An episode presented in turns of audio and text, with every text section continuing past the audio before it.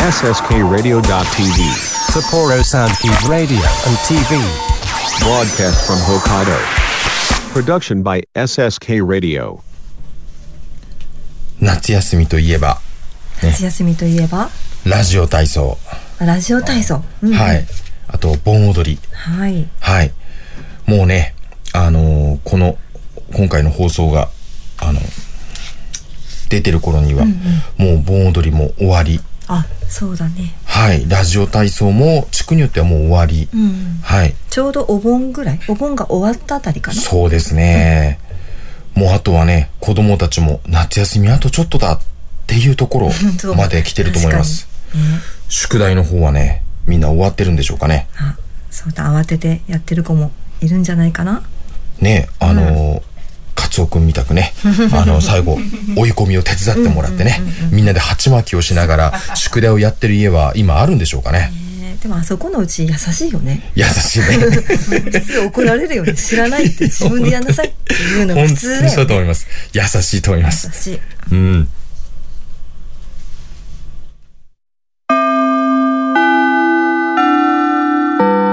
国語専門塾磨くの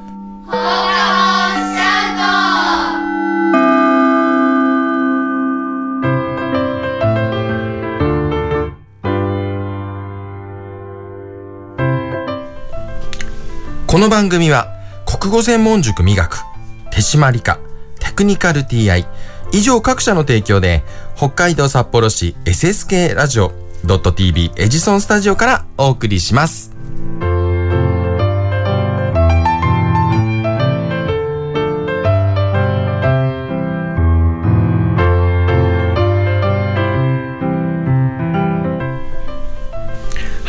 今回も始まりました。国語専門塾磨くの放課後シャウト。番組 MC を務めます。私伊藤と。坂本です。よろしくお願いしお願いますします。この番組は国語専門塾美学の塾生の作品紹介や国語に関する楽しい話題などを通して日本語の面白さや楽しさを皆さんと一緒に感じていこうという番組です。番組ではお便りを募集しています。メール shout.sskradio.tv シャウトアットマーク sskradio.tv 郵便番号003-0803北海道札幌市白石区菊水三条4丁目1-9第二森ビル。SSK ラジオ .tv 放課後シャウトまでお願いいたします。はい。今日のラインナップです。はい。知っているようで意外と知らない日本語について紹介する日本語シャウト。はい。はいあと塾生の作品を紹介する作品シャウトはい。日本ですはい。日本語シャウトはね、はいあの前回の放送に引き続いて、うんうんはい。平安時代の恋愛事情はいはい、ぜひね、はいあの、面白い内容なので楽しみにしていてください。それでは、今週もよろしくお願いします。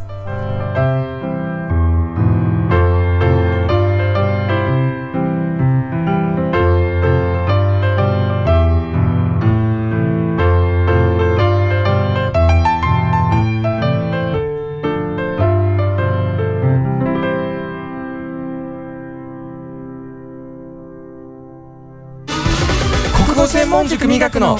国語専門塾磨くの。放課後シャウト。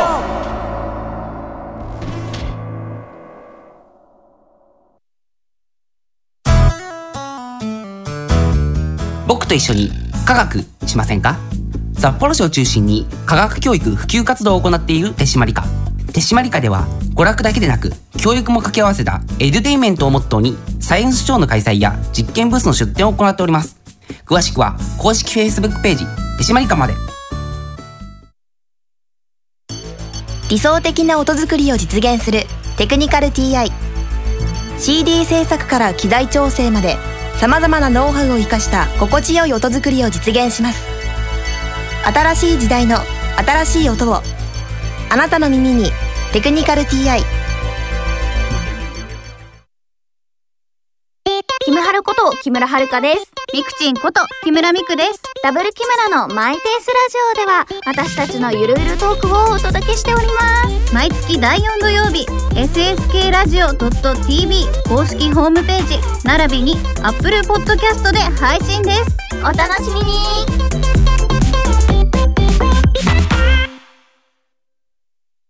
あなたの国語力を磨く国語専門塾美学では作文や会話練習などの実践型のカリキュラムを通して書く、話す、読む、聞くの4つのスキルを磨いています。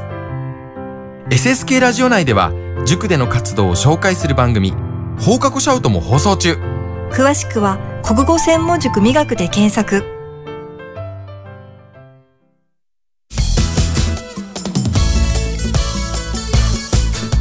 語専門塾美学の。放課後シャウト。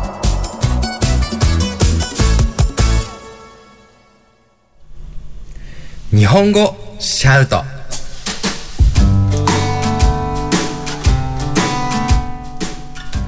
普段当たり前のように使っている日本語ですがそれゆえに知らず知らずのうちに間違った日本語を使っていることもしばしばありますよねそこでこのコーナーでは知っているようで意外と知らない日本語について紹介していきます。で今回のテーマですけども前回に引き続き平安時代の結婚です。はい。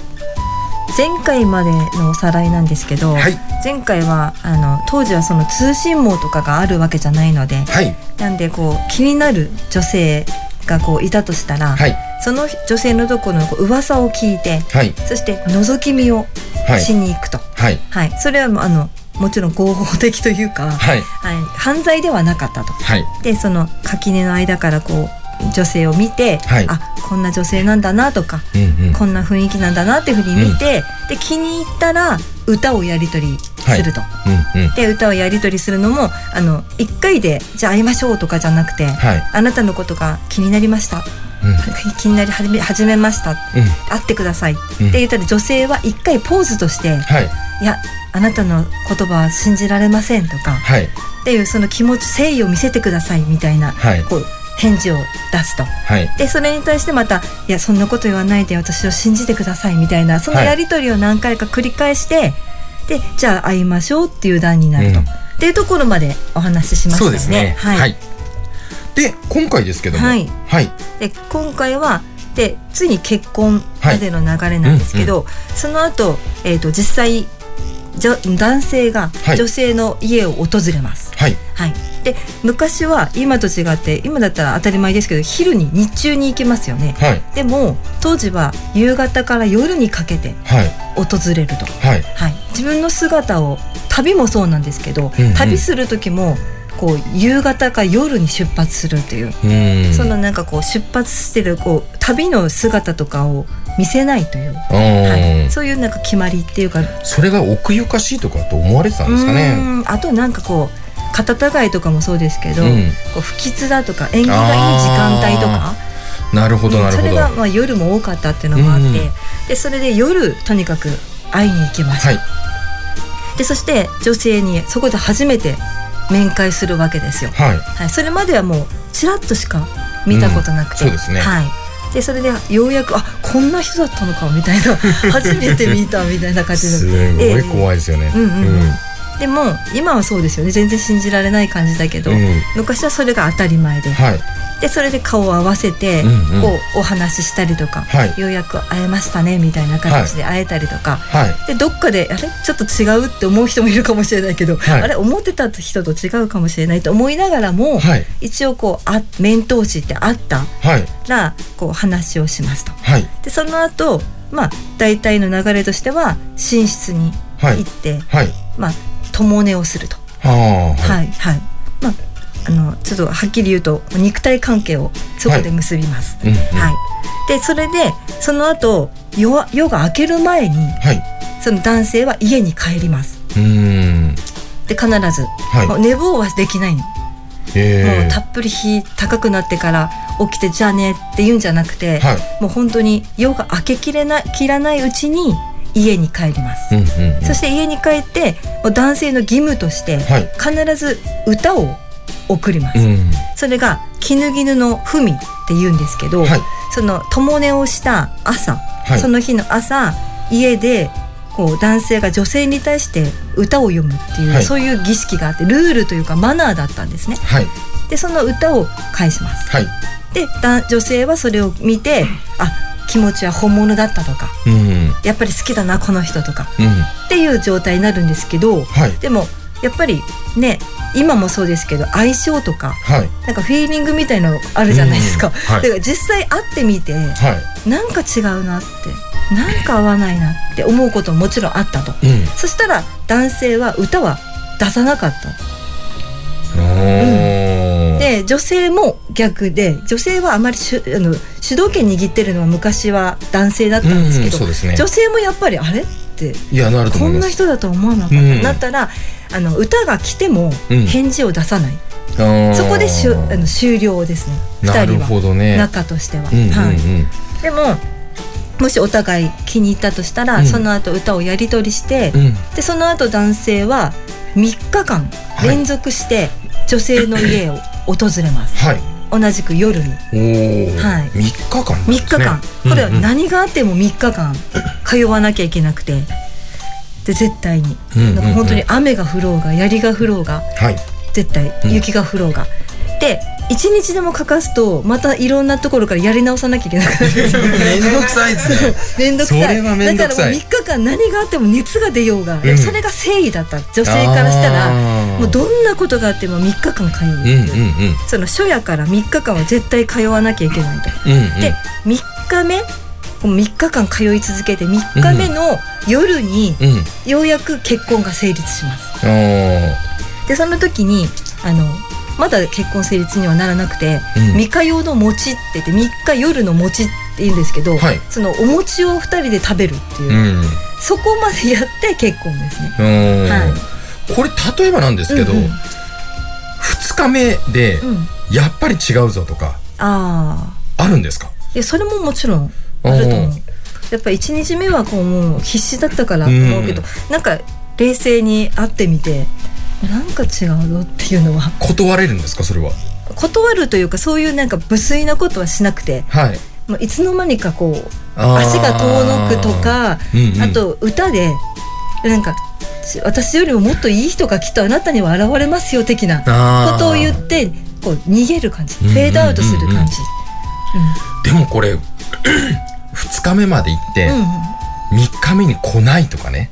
あそれって結構なんかえ？ってやっぱりなりますよね、うんうんうん。うん女性の方からすると。もしそういうことがあったとしたら、あ、うんうんうん、でもやっぱありえないことではない。そうそうそうそう。でもそのあ周りお家の人もはい。同じくお母さんとかうん。も、あのその旦那さんになるべき男の人をはい。返さないようにするために、はい。靴を隠してたっていう。途中で返したら嫌だから。そうそうそう、は必ず靴を温めると言って、はい。靴をこう必ずこう持ってはい。もう返さないようにしてたでも何としても止まってもらわなきゃ困るみたいな。うん。でそれで3日目それでお餅を食べる、はい。お餅ってやっぱり縁起のいいものだったから、末永くこう続くみたいな、はいはいはい。伸びるっていう、でそれであの丸いこれが本当にそそうですね3センチぐらいの直径、うん。お餅なんですけど、それを噛まずに男性は食べなきゃいけ ない。最後の難関ですよね。こうん。うちょっとそれで本当文献にもはい。喉に詰まらせて亡くなったっていう、ありますね。あります あります。でもそれを飲まず噛まずにはい。飲み込むっていう、ええまあ、小さめですけど直径3センチくらいのお餅を3つはい。飲み込む。あー。でそれで晴れて結婚おめでとうっていうふうになりましたこれ若い人のあれですけどね高齢の方だったら餅3つは厳しいですよね、うんうんうん高齢の人はあんまり結婚 あそっか。はい当時早かったので結婚。ああそうですね。そう男性は15歳くらいでもう結婚をしてたので、あともう一つちょっと気になったのが、うん。今とのまあ比較ですけどあのーさっきねその履物をまあ隠すっていう話がありましたけど、逆にあの家の方が結婚を反対するということはなかったんですか？ああそれはありますよ身分が違うとかはい。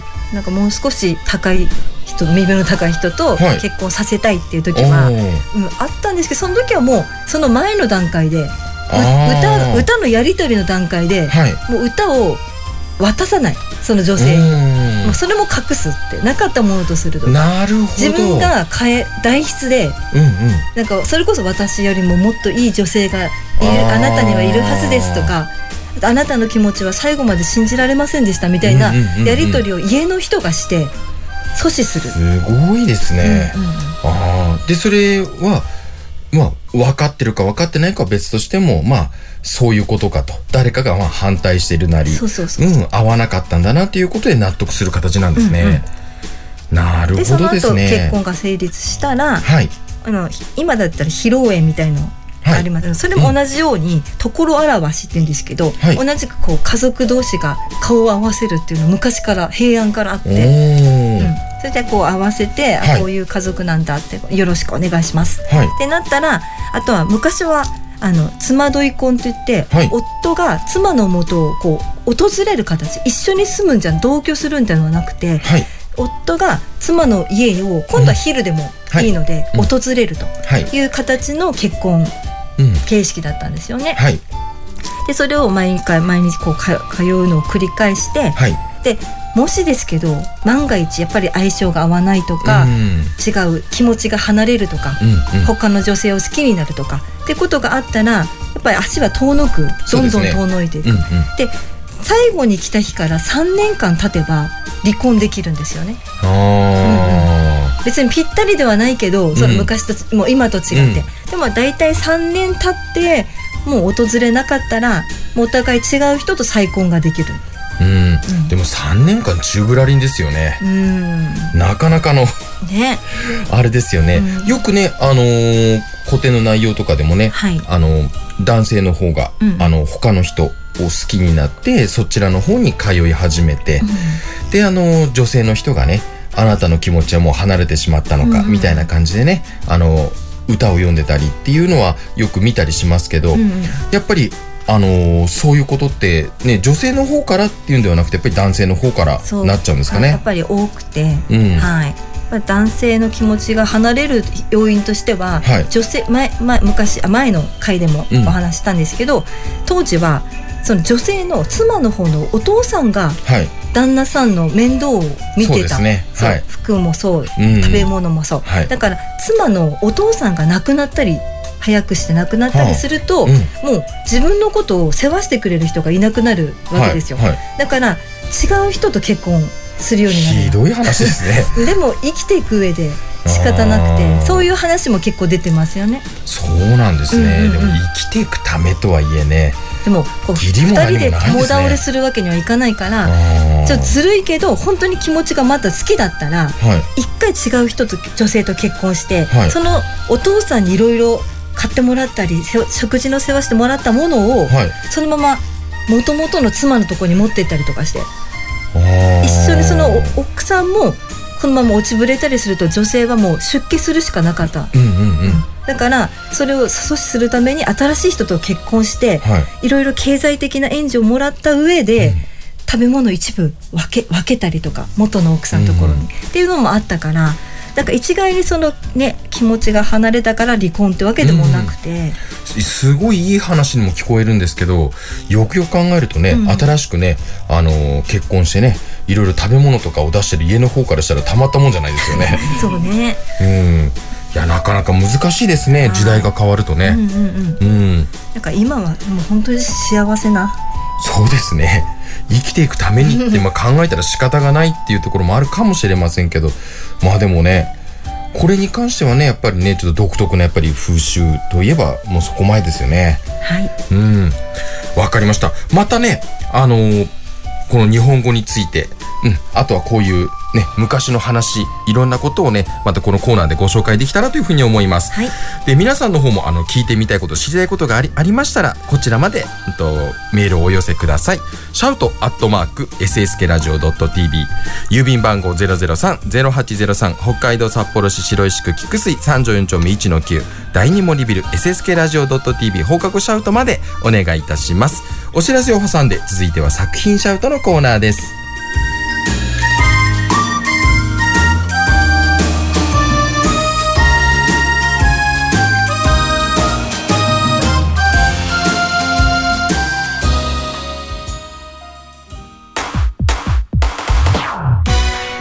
語専門塾美学の。放課後シャウト。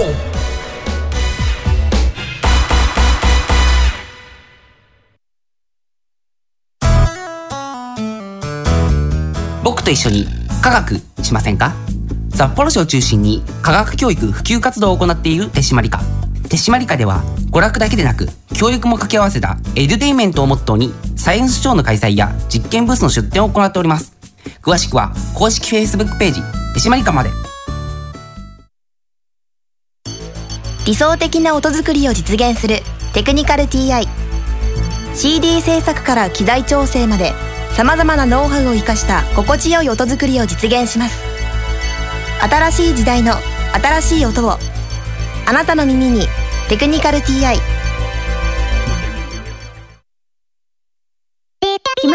こと木村遥です。ミクチンこと木村ミクです。ダブル木村のマイペースラジオでは私たちのゆるゆるトークをお届けしております。毎月第4土曜日、SSK ラジオ .tv 公式ホームページ、並びに Apple Podcast で配信です。お楽しみに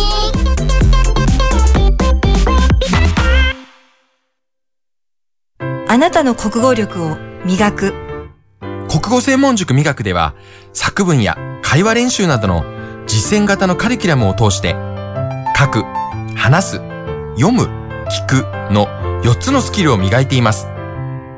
SSK ラジオ内では塾での活動を紹介する番組放課後シャウトも放送中。詳しくは国語専門塾美学で検索国語専門塾美学の放課後シャウト作品シャウトはい、このコーナーでは国語専門塾美学の生徒が作った作品を紹介していきます。今回のテーマですけども、大好きな人に向けた手紙ということで、まあ、あの、よく言うファンレターですね。はい。で、前回はね、はいあの、伊藤ひかりさん、はい、私の娘ですね、私たちのね、はいはい。生で読んでもらいましたけども、今回はまたいつものように収録した音声の方をね、皆さんにお届けしたいというふうに思っております。で、今回は2名のあの作品を紹介いたします。では早速、1人目の作品をお聞きください。背景、高所の高、東野圭吾先生におかれましては、ますますご活躍されていることと思います。突然のお手紙で申し訳ありません。私は、札幌市立平岡南小学校5年の川原優奈と申します。東野圭吾先生の大ファンで、いつも楽しく小説を拝読しています。東野圭吾先生を好きになったきっかけは、うつろの十字架を読んだことです。この本がとても面白くて、他の作品も読んでみました。特に私は、変身と犯人のいない殺人の夜が好きです。犯人のいない殺人の夜では、いくつかの偶然が重なり、一つの事件が起こるのが面白かったです。私は小学校3年生の頃から小説が好きで先生の本をたくさん読んでいます。そして4年生の頃からミステリーにはまり始め東野圭吾先生に出会ったのです。3年生の頃から小説作りにもハマっているのですが作品が思うように書けなくて困っていました。でも東野先生の作品を参考にするとうまくいくことが多くなりました。ありがとうございます。いつの日か自分自身の力で納得のいく作品が書けるようになりたいです。そこで先生に質問があります。どうすれば読者を作品の世界観に引きずり込むような小説が書けますか？それと先生の作品の中で一番好きな作品は何ですか？教えていただけると大変嬉しく思います。これからもずっと東野先生を応援しています。どうかお体にお気をつけて、これからも素敵な小説を生み出してください。敬具、令和5年6月30日、川原優奈、東野圭吾様。う んすごい熱量ですねすごいですね。あの、清田校のね、はいはい、5年生の川原優奈さんの、うんうんうんうんはい、手紙でしたけども、ねはい。で私も東野圭吾先生大好きですそうですね。はいはい。大体のものはね、うん全部読んでますねはい、読んでますね。はいうんはい。でもね、ゆうなちゃんもすごいいつも東野敬吾作品読んでて、うんうんはい。まあ、だからこそのね、うんうんこのやっぱり手紙の内容だし、はいあと実際ね読んでもらってもなんか愛が伝わってきますね。伝わってくる。うん、で実際ね、はいこれあの東野恵子先生からそうそう返そうそう。事の方が返事が来たんですよ。はい返事というか、サインというか、そうですね頑張ってくださいっていう。はいそうそう。いやーでも嬉しいですよね。そう結局ねそうやって書いてあのサインをね書いてこうやって送ってくれたことで、うんやっぱり本人がねまたその自分の手紙を見てもらえたということで、がぜんやる気になってましたしね。うん、やっぱりすごくあのありがたいことであり嬉しいことですよね。はい。あ読み方もとても上手でしたよね。いや本当です。んもう聞きやすい声で。当に熱量がはいとても伝わってくる内容でした。うんうんうん感情もこう込められてて、うんとっても上手でした。もう好きがわかりますね本当によくね。はい。はい。それでは次の作品をお聴きください。背景高所の功花江夏樹さんにおかれましてはますますご活躍されていることと思います突然のお手紙で申し訳ありません私は札幌市立柏ヶ丘中学校2年のチャイルズ次元と申します。花江さんのファンでいつも楽しくアニメや YouTube を拝見しています。花江さんを好きになったきっかけは小学生の時にアニメの話をしていた時でした。アニメは声優やアニメーターの方々の努力や思いがあってできていると知りそれまでアニメのキャラクターは自分で喋って自分で動いていると思っていた。私はこの時声優という職業に興味を持つようになりました。そして声優について調べてみると一番最初に花江さんの名前が出てきたのです。担当されているアニメキャラクターが私の好きなものであり自然に感情を変化させていて生きているように演じている花江さんに次第に憧れを抱くようになりました。特に花江さんらしさを残しつつ穏やかで温かみのある声から強くかっこいい声まで演じられるところに尊敬の念を抱いています。私は小学生の頃アニメの世界に行ってみたいと本気で思い自分で漫画を作ったり友達とアフレコをやってみたりしました。中学生になってからは学校祭に向けてアニメ制作などもしています。そこで花江さんに2つ教えていただきたいことがあります。1つ目は現在のようにたくさんの役を演じるために努力したことは何ですか？2つ目に日頃から行っているボイストレーニングや声のケアは何ですか？自分は将来声優になって花江さんと一緒にお仕事をしたいと思っています。ぜひ教えてください。どうぞよろしくお願いします。これからも花江さんのご活躍を応援しています。お体に気をつけて頑張ってください。敬具令和5年7月6日。チャイルズ次元花江夏樹様。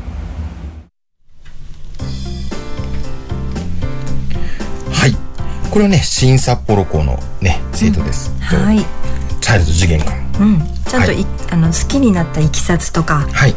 どういう点が具体的に好きかとか、はいそれが書かれてしっかり書かれていて、はいいいファンレターですね。はい。はい。彼もね、やっぱりすごく、その、うんうん。アニメに対してもそうですし、この花江さんに対してのね、うんやっぱりすごく熱量が、ねうん。あの、しっかり手紙の中にもね、やっぱり込められていて、で、それをね、この花江さんが感じ取ってくれたのか、あの、実はね、色紙に、うん、あの、サインとか、あの、いろいろ、なんていうんですかね、あの、コメントをしたためて送ってくださったんですよね。すごい。うん。で、まずね、あの、表面の方にはね、はい。あの、一緒に仕事をね、あの、できたらっていうことで、あの、次元くんの方で言っていたことに対して、いつか一緒にお仕事できる日を楽しみにしていますっていうことではい、あのコメントを返してくれて、ね。うんうん。はいで裏の方にはね実はその質問に対するあの返答として今しかできないことを全力でやってみてその時感じた気持ちを大切に覚えておくと大人になった時に役立ちます。私は特にトレーニングなどはしていませんが何事も楽しんであるようにしています。頑張ってくださいね。花江夏樹ということで。はい。お返事の方くださってます、もうねこれを来た時に本人が本当に嬉しそうにすぐ報告に来たんです、ねえまあテンション上がるよね、でもね肝心なねもう僕に本物を見せるのをもう忘れてはいあの 今度持ってくるねって言ってあの次こそということで、はい、ちょっと実物見るの僕もすごく楽しみにしています。うん。でもあれですね私あの存じ上げなかったんですけど。これはもうそもそもあの「鬼滅の刃」ね有名なアニメですけども、主人公の炭治郎の声を。え？あそうなんですか？炭治郎、そう。へえもうそれぐらい有名な方です。なるほど。そう。でその人がねわざわざこうやってねあの手紙を見てやっぱ送ってくださったっていうのがねやっぱりさっきの東野先生もそうですけど、うん。なんかすごい方々がねこうやって返してくださるってなると本当に子供のね子供たちの方もやっぱり張り切りますよね。うん、励みになりますしねこの楽しみながらっていうのが結構ポイントですよね。いや本当。バレリーナの方とか今まで帰ってきたこのうん。YouTuber の方とかのはい。お返事にもうん。大体もう一生懸命今できることを一生懸命やることと、はい。あともうとにかく自分が楽しむことだっていうのはもう必ず書いてますよね。はい。だからやっぱり成功の秘訣というか、うんうん。大きなポイントなんでしょうね。その楽しむということが。いやそうですね、うん。であとやっぱりあの企業の方にもね最近送ることが大変増えているんですけどもその企業の方もわざわざあの直筆で担当者の方が書いて送ってくださったり、うんうん。うん、でやっぱりそれに対してすごくやっぱり喜んでコメントを返してくださってるところからもねやっぱりあの受け取った方もねすごく幸せな気持ちになってくれたりでやっぱり同じように喜んでくれたりしているっていうねやっぱりそこもあのそのなんていうんですかね商品であったり、その会社の方もねやっぱりずっとそそういうふうにみんなに愛されて続いていくっていう部分ではい、あの同じようにやっぱり熱量が感じられるところですよね。うん、あの毎年あのファンレターのこの授業はやっていますけども、また来年もねいろんなお返事が来ることを楽しみに我々もね、ちょっと指導の方していきたいと思います。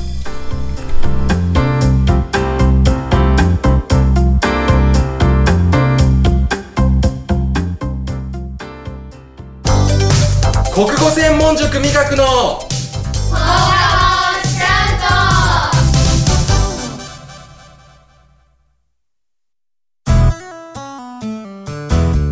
僕と一緒に科学しませんか？札幌市を中心に科学教育普及活動を行っている手締まり課手締まり課では娯楽だけでなく教育も掛け合わせたエデュテイメントをモットーにサイエンスショーの開催や実験ブースの出展を行っております。詳しくは公式 Facebook ページ手締まり課まで。理想的な音作りを実現するテクニカル TI CD 制作から機材調整までさまざまなノウハウを生かした心地よい音作りを実現します。新しい時代の新しい音をあなたの耳に「テクニカル TI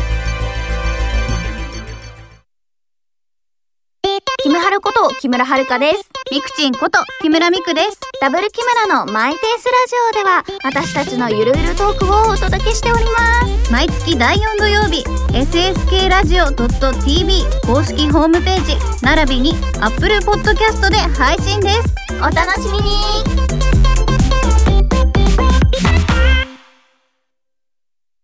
あなたの国語力を磨く国語専門塾味覚では作文や会話練習などの実践型のカリキュラムを通して書く、話す、読む、聞くの4つのスキルを磨いています。SSK ラジオ内では塾での活動を紹介する番組放課後シャウトも放送中。詳しくは国語専門塾磨くで検索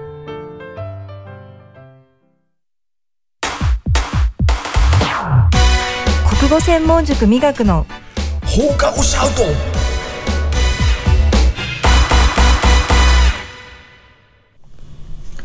この番組は、国語専門塾磨く、手島理科、テクニカル TI、以上各社の提供で、北海道札幌市 SSK ラジオ .tv エジソンスタジオからお送りしました。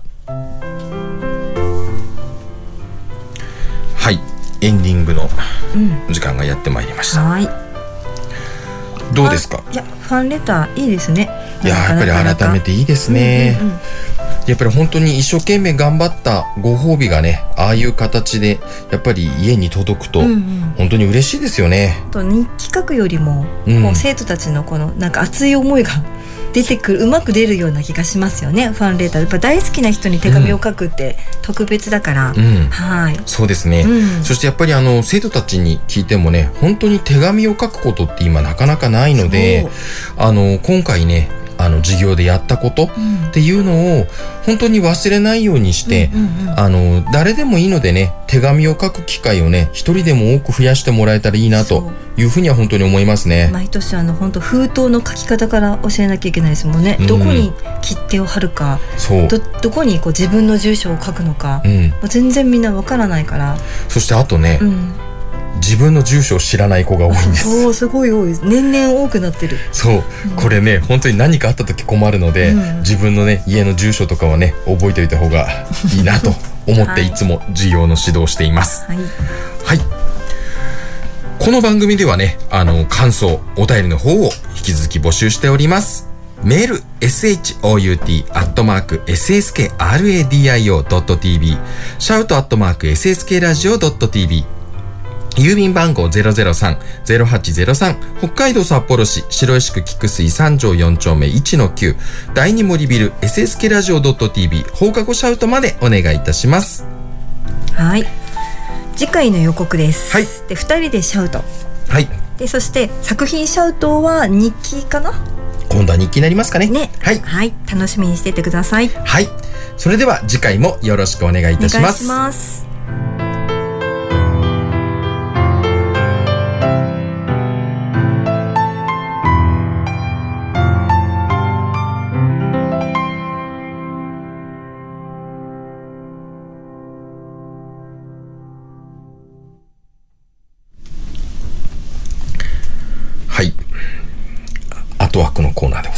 はい前回は私いなかったんですよねはい。はい何話してたんですか？いや、あの、それこそあれですよ。M1 の話あ打です。ち合わせね打ち合わせってい公うかね。開打ち合わせねはい。あの、コンビ名をどうするのかとかね。なんだっけ？コンビ名言ってみて国語先生。本当味があっていいよね国語先生いやなんかね、なんだろう不思議なんだけど、いろいろ話し合ってるうちに、噛めば噛むほどよくわからない味が出てくるのが国語先生で。はい。ディレク。ターが言ってたように国語の先生じゃなくて国語先生っていうのがいいんだよね、うん。なんかね。しかもね、二人のうちね、国語先生僕だけですしね、あの、もう片っぽ何の関係もないのでね。はい。いろいろなちょっと謎がありますけどね。はい。なるほどね。で、あのーなんかよくわからないんですけどね、その話の流れで、あのーまずはあの、私の、そのモノマネに関する調査結果なるものをね、はい。そう、なんか発表ですみたいな感じで言われて、うんあホームページ番組のホームページにはい。載ってたやつだ、はい。で、あの、半数以上の人が、あの、伊藤頑張れと。過半数？半数じゃなくて過半数以上ね。あ過半数以上。はいはい。うんなるほどね、でそれは当たり前だわ。いやいや、あのね、みんなよくわかってますね前向きですけど当たり前っていうか、あの、こっちは、あの、突然やらされてる方で、うん、あの、いつも言ってる被害者の方なので、でもここで伊藤先生よくやってるよに入れたら、うん。成長がないよねねこれからの伸びしろを考えるはとっきり言いますけど、私、この部門で何にも成長望んでませんからね。あの、本当におかしなことにみんな成長、成長って言いますけど、あの、本人が求めてないですから、成長を。普通、振られること自体、あの、侵害ですし。いやいやいやいやいや、そうなんですよ。うん。それをさらにね、あの、下手くそめと。うん、もっと努力しろって言われてもね、なぜ罵声を浴びせられてるのかがね、さっぱり私の中でわからないわけですよ。うんで。も今回前回ほらそれでちょっとでもそれでもモノマネ少し練習しましょうっていうことでしょ？いや、しましょうっていうか、あの、私が、あの、いや、練習しますよって言ったわけでは一切ないんですよ。でもほら毎回何かテーマに沿ってっていうことでしょ？これ、これも結局しろって話でしょ？そう。めちゃくちゃですよ。で今回は？何ですか、いや、なんかね、あのー、Q シートに書いてあるのね、森進一。って。うんまあ得意なやつだ。いや、いや、得意なやつって、あの、誰の前でもほとんど披露したことはないですし、そう。でも私たちは行ったよね。襟裳岬行ったよね。ね。実際襟裳岬に足運んででなんて言ったんだっけ？結婚する前の話ですよね。うんなんて言ったんだっけ？ん襟裳岬に行こうってことになって思い立って本当に襟裳岬ってほら何もない春ですっていう歌詞があるから、何もないのかってことで検証に行ったの二人で。で襟裳岬は本当に何もないのかって春に行って、で行ってそこで一言つぶやいたよね。そのなんか何もないな、的なことをつぶやいてそうそうそうそう。たじゃじゃじゃもっと本気で。いやいやいや、もう覚えてないよ。そうそう。10年以上の話です動画でよ。撮ったんだけどね。どこに行ったかな。もういいですよ、なくて。すごい話ですよね、でもね。遠いんですよ、また。で遠く遠かったね。その間、ずっと、あの、森進一ベストみたいのを聞きながらね、あの雰囲気を出しながらね、そうその一言を言うためだけにね、襟裳岬まで行き、何回も撮ったんだよねその時もねそう。なんか納得いかなくてそう、もう一回だって言われてね。何回も撮ったその頃から変なね、なんかよくわかんない厳しい、あの、特訓を受けてるわけですよ。うんっ。ていうかん、ね、ことを考えると今回の森進一はもう得意分野が来たでいきなり。いや、だから何でも言う通りね、10年前にも成功してないね、白物をね、改めて得意分野だっていうのもおかしな話じゃないですか。ほら Q シートにもマスオさんと声の出し方の系統は似ていると、うん。だから向いているものまねだと思うって書いてるさっきちょっとやりましたけどね、全く似てなかったですよね。どの根拠で言ってるんだっていう話でしたじゃあけどね。マスオさんからじゃあ企画してみようか。マスオさん、は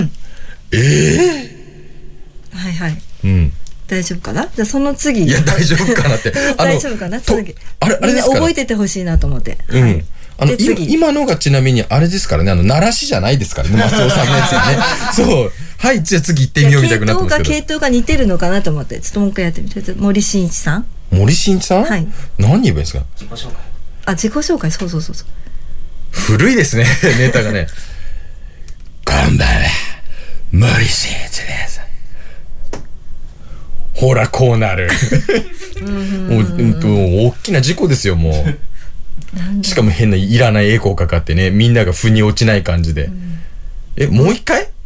意味わかんないですよ。何歳の時の森進一さんでわかんないですよ、そんなの。いやいや、イメージも何もち、ょっと違うかな私の中で森進一何歳の頃とかイメージないですから。設定がまずないもの。設定大事じゃない？設定ってあの、他の人がやってるものをなんとなくイメージして、僕の力量で還元してるだけですから。それをもう自分のものにして出さないとそれを いや、だから僕はこれを極めようなんて一切思ってないですからね、言っときますけどね。じゃあ、うんそうだね4 5 0代の時の森進一さんで行こうええじゃあちょっと、おふくらさんや。ほら、こうなる。やっぱりこうなるじゃないですか。うーんじゃないですよ。うーんじゃないです。と優しさがないな これ優しさの基準とかないんですか？僕に優しくしてくださいよ、その前にね。本当にね。うん。なるほど。おすごい。m 1 1回戦の告知？うん。プラザだ新琴に大ホール。どこだ？これ。札幌市北区。新琴に74遠いな。えー、知らない。プラザ新琴に大ホールでうん。8月の20日。うん。あ12時30分会場1時開演だそうです。はい。はい、はい入場料かかるんですね。500円かかっちゃうんですけど。これもちろん我々はかかんないですよね。多分エントリーフィーがかかります。ああ、まあそれはね、しうん。あれしか、うん、しぶしぶ出しますけど。うん。えー、いけるでしょ。何か？いけるねこの日ね。大丈夫だね。いや、間に、間に合いやわないでしょ。私たちも。え？何が？あの、午前中のあれ。あきえー、だから間に合わないですよ。うんいや。全然場所違います。ううん。や私たちの話ねそれを見に見に行けるんじゃないかなってああ、はいはい。いや、これ間違ってもあれですよ。あの、皆さんに来ていただくための告知じゃないです。やめてくださいよ。あの、僕、時間ある方はじゃあぎょっとしますからね。あの、知ってる、あの、お母さん方とかいたらびっくりしますからね。絶対来ないでくださいね。本当に。入場料500円だけかかっちゃうんですけどいや、もう絶対お願いします。8本月当にやめてください。はいあの、いらない緊張感が増しますので、本当絶対やめてください。そうそううん。8月20日です皆さん、うん。1時開演な伊ので藤先生来ちゃいましたとか絶対ダメですからね、本当に。差し入れとかはねちょっと遠慮した方がいいよいやいやもうそれ以前のですよ本当ですよはいこれはもう、内々に済ませたかった話なんですか？おかしいでしょ。あの、さも告知してくださいみたくね、今、あの、画面に出てますけども。うん。わ意味わかんない、意味わかんない。あの、500円がどうこうとかね、時間がどうこうの話じゃないんです。来ないでくださいね、本当にね。もう絶対お願いします。そうだね。なんかそんなね来てもらってもねうん。残念な結果にをお見せすることに。今もあれですよ。皆さんにすごい事実じゃあ最後、もう最後すごい事実をここでお知らせします。私ねまだね相方の人にね会ったことないです。すごいでしょ？8月の20日ですよ、うん、まだね会ってないんです